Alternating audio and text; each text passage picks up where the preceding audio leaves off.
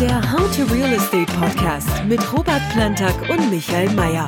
Präsentiert von Crowdhouse. Herzlich willkommen beim How to Real Estate Podcast. Am Mikrofon begrüßen Sie mein Gesprächspartner Robert Plantag. Hallo Michael. Mein Name ist Michael Mayer. Ich freue mich, haben Sie eingeschaltet.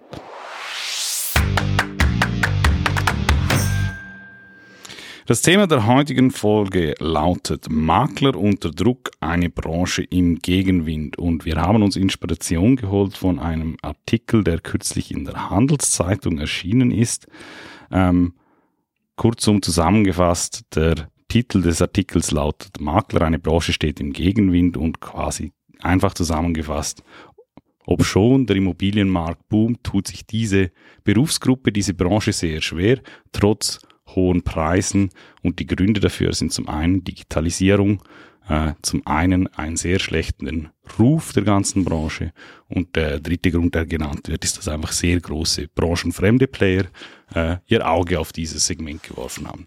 Jetzt meine Frage zu Beginn an dich. Du sprichst, du kennst sehr viele Makler, die schon sehr lange in diesem Geschäft sind. Hörst du auch dort ähnliche äh, Analysen, ähnliche äh, Wasserstandsmeldungen oder äh, ist der Artikel äh, für dich äh, nicht nachvollziehbar? Ähm, ja, klar, ich bin ja selber äh, schon, schon sehr lange in der Branche. Ähm, jetzt sind es äh, bald äh, über zehn Jahre. Ähm, was diese Berufsgattung auch mit, mit anderen Berufsgattungen, wie zum Beispiel äh, den Banken zusammen hat, dass sie halt immer jammern. Äh, und, und das tun sie schon seit Jahren, nicht erst jetzt äh, seit kurzem, wie der Artikel suggeriert. Äh, das ist halt immer so, wenn du, wenn du wenn du ein etabliertes Geschäftsmodell hast oder eine etablierte Berufsgruppe und dann verändert sich was, dann, dann mögen das die Leute nicht, weil plötzlich muss man dann aktiv werden und, und, und, und sich vielleicht anpassen und, und, und, und was verändern, um immer noch die gleichen Erfolge zu erzielen. Ähm, und, und da hat sich schon einiges getan und, und äh, einiges getan, äh, während sich einiges getan hat, haben das auch einige verpasst. Und, und jetzt zur aktuellen Entwicklung, ähm, es ist tatsächlich so, ja, ähm, für, für viele Makler da draußen wurde es definitiv nicht einfacher. Ähm, es gibt mehrere Angebote, es gibt mehrere Alternativen, es gibt viel mehr Makler oder solche, die sich Makler nennen. Ähm, und, und, und absolut auch das, äh, was im Artikel steht, dass die Makler keinen guten Ruf haben, würde ich absolut so unterschreiben. Das ist so. Auch wir selber haben diverse Leute, die sich Makler nennen, mit denen wollen wir nichts zu tun haben, mit denen arbeiten wir nicht zusammen, weil die einfach nicht seriös sind. Und, und, und deshalb kann ich das ganz gut nachvollziehen, dass die es im Moment doch ziemlich schwierig haben. Hast du das Gefühl, es liegt halt einfach ein bisschen auch daran, dass sie, also Makler sind ja, es gibt ja tausende von Maklern in der Schweiz und jeder hat so kocht so ein bisschen sein eigenes Süppchen, weil jeder Makler ähm, von sich ja behauptet, er hätte das beste Käufernetzwerk. Und es gibt ja zum einen halt wirklich sehr viele Makler, die sich selber schon quasi in, äh, in Schanzen kriegen, äh, verschachteln. Ähm, und auf der anderen Seite werden sie halt auch von digitalen Lösungen jetzt überrollt, weil ähm, okay, es ist ja schön und gut, wenn ich wenn ich äh, mein eigenes Notizbüchchen mache und, und, und genau weiß, wer meine Kunden sind, aber wenn halt wirklich Plattformen wie Crowdhouse auch aber wir kommen später noch zurück, wie wir unsere Position in der ganzen Geschichte sehen, ähm, kommen, dann, dann wird der Druck halt höher. Ja, absolut. Und, und ich meine, guck, es ist absolut gerechtfertigt. Ich finde das richtig gut, wenn da mal ein bisschen was durchgespült wird und wieder ein bisschen, äh, äh wieder ein bisschen böses Blut gewaschen wird, weil weißt du, ähm, weil der Immobilienmarkt ja so geboomt hat, haben sich plötzlich Leute in diese Branche gestürzt, die äh, äh, absolut oder keine Ahnung oder sehr wenig Ahnung haben. Und das sind nicht nur Makler, das sind auch Leute, die die bauen oder die, die nennen sich GU oder TU oder Immobilienentwickler und, und, und denen sollte man eigentlich die Hände abschneiden, äh, wenn sie in die Nähe von einer Immobilie oder von einem Immobilienplan kommen. Die Leute gehören nicht in die Branche, ähm, weil die einfach nicht sauber arbeiten. Aber du weißt halt, die Gier, die ist immer groß und, und das zieht halt die Fliegen an, die Schmalzfliegen und, und, und, und jetzt, wenn es da mal ein bisschen eine Bereinigung gibt und am Ende eigentlich die, die, die Guten, die, die wirklich eine gute Dienstleistung erbringen, dann äh, überleben oder daraus hervorgehen, dann finde ich das eigentlich eine gute Entwicklung am Markt. Wenn wir nochmal kurz auf den Ruf zu sprechen kommen, wir haben das auch schon diskutiert, so klassische Dinge wo man wirklich sagt, das sind halt einfach wirklich Dinge, die Makler oder schlechte Makler sehr oft probieren. Eines, was du gesagt hast, ist dieses klassische Trittbrettfahren. Das ist etwas, was man sehr oft sieht, dass man quasi äh, sich mal anschaut, was für Objekte äh, online sind und man nimmt die sich einfach und man offeriert die mal irgendwie seinen Kunden im Netzwerk aus der purer, ho puren Hoffnung eigentlich heraus. Ähm, ja, wenn ich dann wirklich einen Interessenten finde, dann äh, werde ich schon alle, alle beteiligten Parteien äh, dazu überreden können, den Deal abzuschließen und dann auch mein Stückchen vom Kuchen zu ergattern. Das ist sicherlich etwas. Das andere, was ich oft sehe, ist, und ich habe das ähm, schon in, in einer anderen Podcast-Folge, ähm, zum Beispiel auch mit Zürich Sotheby's International Realty auch angesprochen ist, ich sehe häufig Maklerangebote, die Angebote zu Immobilienpreisen ähm, vertreten, wo sie eigentlich, wenn sie ehrlich mit sich selber sind, einfach dem Kunden hätten sagen müssen, zu dem Preis gibt es einfach keine faire Chance, dass du das ähm, äh, verkaufst. Und sie machen es trotzdem, weil sie sagen, du ist ja nicht meine Immobilie. Ähm, wenn ich einen Blöden finde, dann gut und recht. Aber was sie schlussendlich damit machen, ist den Kunden eigentlich mehr oder weniger die Liegenschaft verbrennen und kaputt machen. Ja, es gibt ja beides. Weißt es gibt ja auch Verkäufer, denen kannst du sagen, dass der Preis zu hoch angesetzt ist und die sagen, ja, dann, dann mach halt das Mandat nicht, weißt du. Und ähm, und um quasi, ja gut, wenn du mir den Preis nicht erzielst, dann brauche ich auch keinen Makler, dann verkaufe ich selber. Ähm, das ist schon ein bisschen, da würde ich schon ein bisschen äh, distanziert angehen. Es sind nicht immer nur die Makler, die die Leute dazu drängen. Es ist einfach ab und zu wirklich von Seiten Verkäuferschaft völlig über, überzogene, überrissene Vorstellungen. Und da gibt's halt solche Makler, die dann so verzweifelt sind und, und das dann trotzdem machen. Und natürlich gibt's auch den Fall, den du jetzt geschildert hast, wo ein Makler halt ähm, den Verkäufer dazu drängt, der vielleicht gar nicht verkaufen möchte und sagt, ja, aber guck, wenn ich dir den Preis realisiere, machst du es dann und dann passiert eigentlich genau das, was du gesagt hast, ähm, dass, dass die Immobilie dann durch den Kakao gezogen wird und, und am Schluss äh, der Wert komplett kaputt gemacht ist. Und die Makler haben halt dann die Hoffnung, dass, ja komm, vielleicht, vielleicht schaffe ich es ja dann, wenn ich einen Interessenten habe und der zahlt ein bisschen weniger, dass ich dann den Eigentümer dazu bringe, doch noch den Preis nach unten zu, zu korrigieren und doch noch mein Honorar zu bekommen. Und da möchte ich ein bisschen ausholen, weil, du musst dir so vorstellen, weißt du, wieso gibt's denn eigentlich so viele Leute, die sich Makler nennen und, und die versuchen da einen Fuß reinzukriegen ist, man überleg mal, wir reden in der Regel von, von drei Prozent Vermittlungskommission, äh, die so ein Makler äh, bekommen kann und, und jetzt, oder überleg mal, du verkaufst ein Haus für fünf Millionen, ein Mehrfamilienhaus, das sind irgendwo 150.000 Franken, die du potenziell als Honorar generieren kannst. Ich meine, das ist schon ein verdammt guter Jahreslohn, 150.000 Franken und dafür hast du in ganzen zwölf Monaten ein Haus verkauft. Okay? Und die Leute versuchen sich halt dann als Glücksritter in dem Metier und versuchen halt alles Mögliche und versprechen sich, weiß Gott, äh, äh, äh, was daraus und sagen, ja gut, wenn ich auch nur ein Haus in dem Jahr verkaufe, habe ich es ja geschafft. Und deshalb fangen sie dann an, äh, so komische Methoden anzuwenden mit Hoffnung und komm, da muss nur eins fallen und, und dann klappt das, oder? Auch weil es keine Einstiegshürden gibt, weil Makler ist kein geschützter Beruf, sie brauchen keine Ausbildung, sie können äh, sofort ihr eigenes Maklerbüro aufmachen und äh, damit loslegen. Das ja, sie müssen ja nicht mal ihr Maklerbüro aufmachen. Sie können, keine Ahnung was, sie können, äh, sie können tagsüber äh, im, im, im Restaurant arbeiten und, und abends noch ein paar Telefone machen und E-Mails verschicken und Häuser vermitteln. Also ich meine, es kann ja jetzt, du kannst jetzt jemanden hier unten auf der Straße nehmen und der kann irgendwie hören, dass jemand ein Haus verkauft und der kann das halt einfach jemandem schicken und sagen, hey, guck, wenn du das kaufst, dann, dann möchte ich ein Honorar haben. Und was ich auch schon gehört habe, ist, dass die Leute halt sagen, ja, drei Prozent, das ist ja mega viel, äh, da verdient ihr ja bei, beim Verkauf so einer Liegenschaft, verdient ihr ja schnell mal zwei, dreihunderttausend Franken und wenn man das dann auf die Stunden runterbricht, das, das, das ist doch ein super hoher Stundensatz und wenn man das so anschaut und wenn man halt schaut, dass, dass jemand halt wirklich, wie ich es jetzt gesagt habe, einfach ein, irgendeine Immobilie, eine Adresse nimmt und die jemandem schickt, da gebe ich da absolut recht. Aber weißt du, damit du ein erfolgreiches Maklerunternehmen bist, musst du so viel Zeit und Geld investieren, um dir den Kundenstamm aufzubauen, um dir eine Reputation aufzubauen, um Systeme zu haben, ähm, um Verbindungen zu haben, um die richtigen Objekte zu bekommen. Und weil halt der Markt so nachgefragt ist, verkaufst du halt nicht jeden Tag ein Haus. Weißt du, wenn, wenn das Volumen viel höher wäre und du könntest jeden, jeden Tag ein Haus verkaufen, würden diese Provisionen automatisch natürlich auch nach unten gehen. Aber durch halt den Fall, dass es sehr sehr schwer ist, auch überhaupt ein Mandat zu bekommen für eine Liegenschaft, die auch wirklich gut ist und die dann zu verkaufen, musst du entsprechend halt das Honorar höher ansetzen, damit sich überhaupt die ganzen Umtriebe, die du als seriöser Makler betreiben musst, um dann wirklich, wenn du so ein Mandat hast, das auch sauber zu machen und auch einen sauberen Kundenstamm zu haben, musst du das Honorar äh, äh, bei, bei solchen Prozentsätzen haben, weil sonst geht's nicht. Und du darfst halt nicht nur die Stunden zählen, die du spezifisch für dieses Haus verwendet hast, du müsstest theoretisch all die Stunden zählen, die du generell aufgewendet hast äh, in der Akquise, um überhaupt an Mandat zu kommen, all die Stunden, die du aufgewendet hast, um Käufernetzwerk aufzubauen und, und, und all das Geld, was du eigentlich auch ausgegeben hast für, für Marketing und so weiter. Und, und wenn man sich da, das dann anschaut, dann ist es plötzlich auch plausibel, ähm, wieso, dass man das dann bekommt. Sprechen wir über zwei verschiedene, meines Erachtens wichtige zwei Unterscheidungen. Sprechen wir denn hier von Eigenheimvermittlung oder von Renditeimmobilienvermittlung, weil ich denke, ähm, wenn es da um den Verkauf geht, wir haben das auch schon mehrmals diskutiert, das sind halt einfach, wie man auf Schweizerisch sagt, zwei Bärli Schuhe.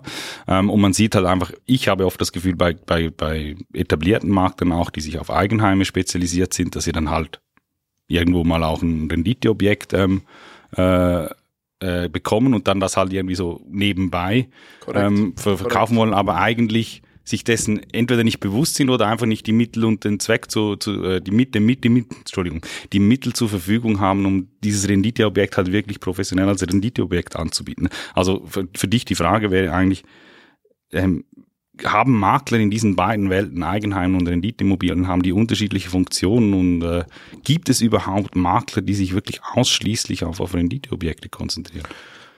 Absolut. Also erstens es ist ein, es ist ein sehr unterschiedliches Geschäftsfeld, sehr unterschiedliche Klientel und, und auch der Abwicklung einer solchen Transaktion ist, ist, ist eigentlich komplett anders. Ja?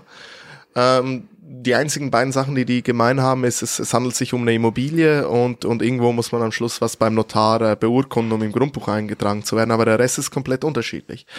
Ähm, wir, wir haben uns äh, seit Anbeginn von, von Crowders ja schon immer nur auf Renditeimmobilien konzentriert und, und wir wären auch absolut die falsche Adresse, wenn äh, jemand äh, mit Hilfe von Crowders oder wie auch immer irgendwie selbstbewohnt eine Wohnung verkaufen will, weil dazu haben wir die Klientel nicht, wir sind nicht da, da äh, ich sage jetzt mal, ausgerichtet auf dieses Segment. Es ist nicht unser Ding. Und genauso sollte jemand, der eigentlich spezialisiert ist auf, auf ähm, selbstbewohnte Liegenschaften, der sollte keine Renditeimmobilien verkaufen. Natürlich ist es dann halt auch für die Leute lukrativ und es macht ja irgendwo durch auch Sinn, oder? Du hast vielleicht jemand, der, der verkauft äh, sein Einfamilienhaus äh, äh, und ist dann happy mit dir als Makler und sagt, ja, das hast du gut gemacht, äh, Mickey. Ähm, übrigens, ich habe da noch ein Mehrfamilienhaus, was ich geerbt habe, kannst du mir das auch verkaufen? Und da wirst du nicht Nein sagen als Makler, okay? Ähm, ist aber nicht die beste Wahl. Und auf deine zweite Frage, es gibt Makler, die sind genauso wie wir spezialisiert auf Renditeliegenschaften und es gibt auch größere, seriöse Maklerunternehmen, ähm, die haben auch eigene Abteilungen äh, für Renditeliegenschaften, wie zum Beispiel der Waldepartner, die hat ja eine eigene, ein eigenes Team, was sich eigentlich nur mit Renditeliegenschaften befasst und so ist es dann halt auch richtig gemacht. Kommen wir auf einen Punkt des Artikels, ähm, äh, zu sprechen, ähm, weil da wird eine ganz bestimmte Form von Online-Plattform angesprochen, die den Makler momentan extrem Druck macht. Und das sind sogenannte Pauschalplattformen, nenne ich die mal. Ein Beispiel davon ist zum Beispiel NeoCH. Der, die Funktionsweise oder die, die Bewerbung ist relativ einfach. Sie sagen, hey, bei uns gibt es eigentlich eine Pauschalgebühr, egal wie groß deine Liegenschaft ist, egal wo deine Liegenschaft ist. Bei uns zahlst du, keine Ahnung, 9.000, 10.000 Franken, ähm, Flatrate. Ähm, äh, und das ist natürlich äh, eine sehr aggressive äh, Herangehensweise an den Markt, ähm, bei denen auch viele unerfahrene Verkäufer vielleicht denken, ja, okay, ähm, tönt gut. Ähm, mich haben die, mich hat es so oder so ein bisschen schockiert, was ein traditionellen Makler eigentlich für ein Haus nimmt. Also gehe ich eigentlich zu denen. Und deren Argument ist auch, hey, bei uns zahlst du nur 9000 Franken. Für was brauchst du eigentlich wirklich noch einen traditionellen Makler, der dir eigentlich viel zu viel berechnet? Das ist natürlich für und die haben eine große Reichweite, die setzen sehr viel Geld für TV-Werbung ein. Das ist natürlich, wenn, wenn, wenn sie privat als Einzelunternehmer Makler sind, äh, eine heftige Front, äh, die, gegen die sie da ankämpfen müssen. Ja, absolut. Also ähm, uns hat das nie groß tangiert, weil, weil die genannten Unternehmen sich eben äh, berechtigterweise mehr im Bereich äh, von, von, von selbstbewohnten Wohnungen bewegen. Und da gehören sie absolut hin. Also äh, ich würde denen niemals eine Renditeliegenschaft zu verkaufen geben. Ich würde denen auch nie, in, äh, nie mein, mein Einfamilienhaus oder mein Stockwerkeigentum zu verkaufen geben.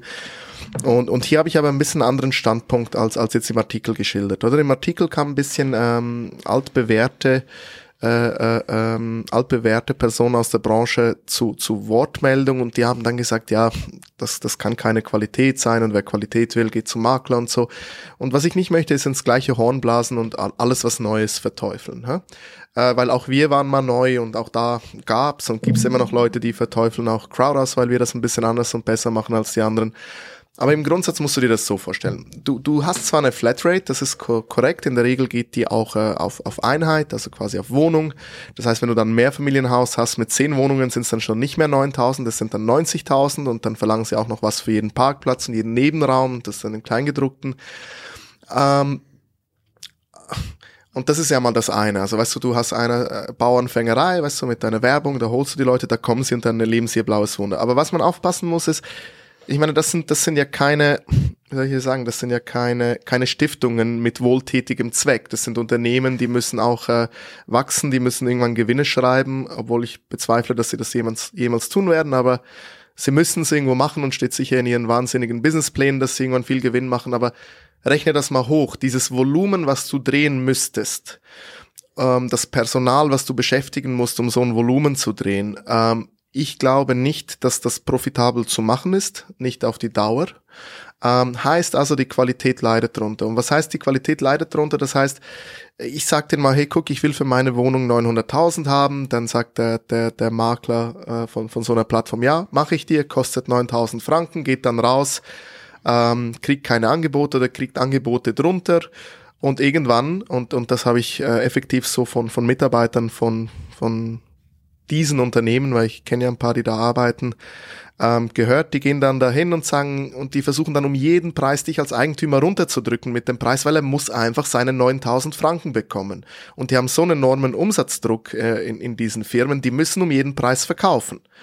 Und weißt du, und dann frage ich dich, äh, Micky, ist es denn in deinem Interesse, dass du zwar eine Flatrate zahlst von 9000, aber am Schluss musst du dein Objekt für 100.000 weniger verkaufen? Hättest du dann nicht lieber vielleicht ein bisschen mehr an einem seriösen Makler bezahlt? Also, will auch gar nicht sagen, dass die unseriös sind. Sie haben einfach mehr Druck, sie müssen mehr auf Masse gehen. Und das ist genau das, was ich vorher gesagt habe. Weißt du, wenn ein normaler Makler mit fünf, sechs Transaktionen ähm, eigentlich pro Jahr genug verdient, um zu überleben, kann er sich ja auch die Zeit nehmen für diese fünf, sechs Transaktionen. Und wenn jemand dann bei, bei wie die auch immer heißen, äh, pro Monat 20 so Deals machen muss, damit der sich überhaupt rechnet, nur schon seine Lohnkosten und das Unternehmen muss ja noch verdienen und die TV-Werbung muss bezahlt sein, da wird er halt unendlich Druck aufsetzen, damit du trotzdem verkaufst. Und ich finde das einfach nicht gut. Ich finde das nicht gut für einen Eigentümer und deshalb würde ich es nicht machen und nicht, weil es ein neues Modell ist ähm, grundsätzlich, wie die vorgehen, wenn sie das einfach ein bisschen, ich sage jetzt mal ein bisschen noch mehr auf Qualität ausrichten und vielleicht das Businessmodell dahingehend ein bisschen anpassen, äh, kann das eine gute Sache sein. Weißt du, äh, weil sonst, sonst eigentlich der, der Ansatz ist ja nicht schlecht. Einfach dieses Pauschale, alles darüber machen zu wollen, finde ich den falschen Ansatz und die falsche Strategie. Mhm. Ist auch eine Online-Plattform. Das ist meine Frage zum Schluss. Wie siehst du, dass sich Crowdhouse innerhalb dieser, dieser Maklerdynamik im aktuellen Marktumfeld positioniert? Also, Was sind wir Konkurrenten? Sind wir? Nein, überhaupt nicht, überhaupt nicht. Also wir haben absolut gar nichts mit diesen Plattformen äh, gemein. Weder sind wir Konkurrenten noch noch noch Mitbewerber noch sonst was. Ähm, wir haben ganz einen anderen Ansatz. Okay, wir sind wir sind nicht günstig. Ha? Wir verlangen in der Regel mindestens diese drei Prozent. Wir sind sehr selektiv, welche Mandate wir nehmen. Wir würden nie ein Mandat annehmen, wo, wo wir wissen, dass der Preis nicht realistisch ist oder nicht fair ist, weil wir haben ja auch eine Verantwortung gegenüber dem Käufer, nicht nur gegenüber dem Verkäufer. Irgendwo durch, weißt du, was ich meine? Willst du ja mittel- und langfristig eine gute Reputation haben und du willst nicht, dass ein Monat später der Käufer kommt und sagt, hey, da habe ich das Ding völlig überzahlt. Das heißt, es muss fair sein für beide Parteien und, und, und da kann man mit, mit Schätzungen und, und, und, und relativ viel, viel machen und gucken, dass man sich da gut in der Mitte findet. Das heißt, wir haben eigentlich nie dieses, dieses Price-Dumping betrieben und wir haben immer mehr auf Qualität an, anstatt auf Quantität gesetzt. Was wir aber machen ist, unsere Online-Plattform ist eigentlich so ausgerichtet, dass sie nicht nur für uns, sondern auch für dritte Makler äh, und, und, und äh, die diese Plattform benutzen und auch benutzen sollen und ich erkläre gleich auch warum. Eigentlich haben wir alles, was online besser geht als händisch oder was ein Mensch macht, haben wir an die, an die Plattform outgesourced. Okay? Das heißt, egal wie groß dein Netzwerk ist, du als Mensch kannst kein Netzwerk von, von 60.000 potenziellen Käuferinteressenten genauso gut managen wie eine Online-Plattform mit Algorithmen dahinter, äh, mit, mit, mit, mit Profilen, die da automatisch gematcht werden, wo du genau siehst, wer sucht was. Also ich sage jetzt mal, so eine große Reichweite, das kriegen wir nur mit unserer Plattform hin. Und, ähm, und das kann kein Makler, okay? Der ganze, die ganze Standardisierung vom Transaktionsprozess, aber auch das Qualitätsniveau, was wir verlangen an Dokumenten, die hochgeladen werden müssen, an äh, Bestätigungen, dass die Liegenschaft effektiv zum Verkauf steht, dass da effektiv ein Mandat besteht, ähm, aber genauso auch Qualitätsmerkmale bei Käufern, dass wir nur qualifizierte Käufer bei uns auf der Plattform haben das ist Qualität, das willst du haben, insbesondere im Renditeimmobilienbereich, weil ich sage jetzt mal, da ist die Zeit immer noch dein, dein wichtigstes Gut, ob du jetzt Immobilieninvestor bist oder Immobilienverkäufer. Du willst nicht 50 Besichtigungen machen und 49 davon sind andere Makler und Leute, die kein Geld dafür haben. So willst am liebsten eine Besichtigung machen und das mit der richtigen Partei und dann den, die Transaktion äh, äh durchführen. Und darauf zielt unsere Plattform auf, äh, ab. Also Reichweite, Standardisierung und Professionalisierung der Prozesse und Qualität. Vor allem auch Diskretion, das ist sicherlich absolut, auch noch einer der Punkte. Absolut, absolut. Also auch hier Diskretion auf unsere Plattform kommst du nur, wenn du dich registrierst und draufbleiben kannst du nur, wenn wir dich qualifizieren. Ähm, das heißt, anders als irgendwie bei Homegate und ImmoScout, ähm, wo halt jeder ein Inserat sieht, sehen es bei uns nur qualifizierte Leute und wir haben auch die Funktion, dass wir Objekte online schalten können, aber quasi offline, also quasi nur mit privaten Links, die dann wirklich nur nochmal qualifiziertere Leute bekommen. Und das ist eigentlich der große Unterschied. Und jetzt kommt's. All die Arbeit, wo eigentlich das Fachwissen und, und, und eigentlich die, die Person relevant ist Beratung, Besichtigung vor Ort, Einschätzung eines Objektes, Bewertung, äh, äh, Due Diligence, Sorgfaltsprüfung auf, auf Deutsch, das machen bei uns immer noch Menschen. Äh, weil wir einfach glauben, da ist der Mensch, der professionelle Makler immer noch besser. Und deshalb glaube ich, dass das Modell, wie wir es fahren, absolut Zukunft hat. Und ich glaube auch, es ist das richtige Modell für all die Makler, die wir erwähnt haben, die jetzt drunter leiden unter den Online-Angeboten oder die drunter unter diesem ganzen Druck leiden. Kommt zu uns auf die Plattform, registriert euch, nutzt doch diese Plattform. Im Moment bis Ende Jahr ist sie auch noch kostenlos für Dritte. Das heißt, äh, sei es ein Eigentümer, der kann selber kostenlos inserieren und verkaufen oder ein dritter Makler. Ähm, und denen geben wir genau das. Wir geben ihnen Reichweite, Diskretion, Qualität, Effizienz und Professionalität. Und, und die persönliche Beziehung können sie aber nach wie vor haben und die Besichtigung selber machen. Und, und deshalb finde ich das die richtige Lösung für die Branche, die wir hier entwickelt haben. Ich kann das insofern unterstützen. Für mich ist Crowdhouse ein, ein Power Boost, ähm, eben für Makler, die vielleicht äh, eher spezialisiert sind auf Eigenheime, ihr Netzwerk nicht ausgerichtet haben auf Renditeimmobilien. Für solche Leute ist Plattform wirklich äh, Crowd ist eine sehr gute Plattform, um wirklich, wie du gesagt hast, schnell an mehr Reichweite zu kommen und den Deal professionell abzuwickeln. Und, und für die Makler halt, die sich auch wirklich auf Renditeimmobilien spezialisiert haben, ich meine, wir geben ja jedes Jahr Millionen aus, um, um diese, um diese Softwareplattform weiterzuentwickeln. Und ich meine, es macht einfach keinen Sinn, dass jeder Makler irgendwelche eigenen Marktplätze und Transaktionsplattformen baut. Erstens können sie es nicht und zweitens macht es nur schon ökonomisch keinen Sinn. Und wir bauen ja eine Plattform für alle. Das heißt, auch die, die sich auf Renditeimmobilien spezialisiert haben, kriegen bei uns ein fantastisches Angebot. Das ist ein gutes Schlusswort. Ich bedanke mich für Ihr Interesse. Bis zum nächsten Mal. Auf Wiedersehen. Dankeschön. Den How to Real Estate Podcast gibt es jetzt jede Woche neu auf allen Podcast-Kanälen und als Webshow auf YouTube. Folgen Sie uns unter www.crowdhouse.ch/youtube oder dem Kanal Ihrer Wahl.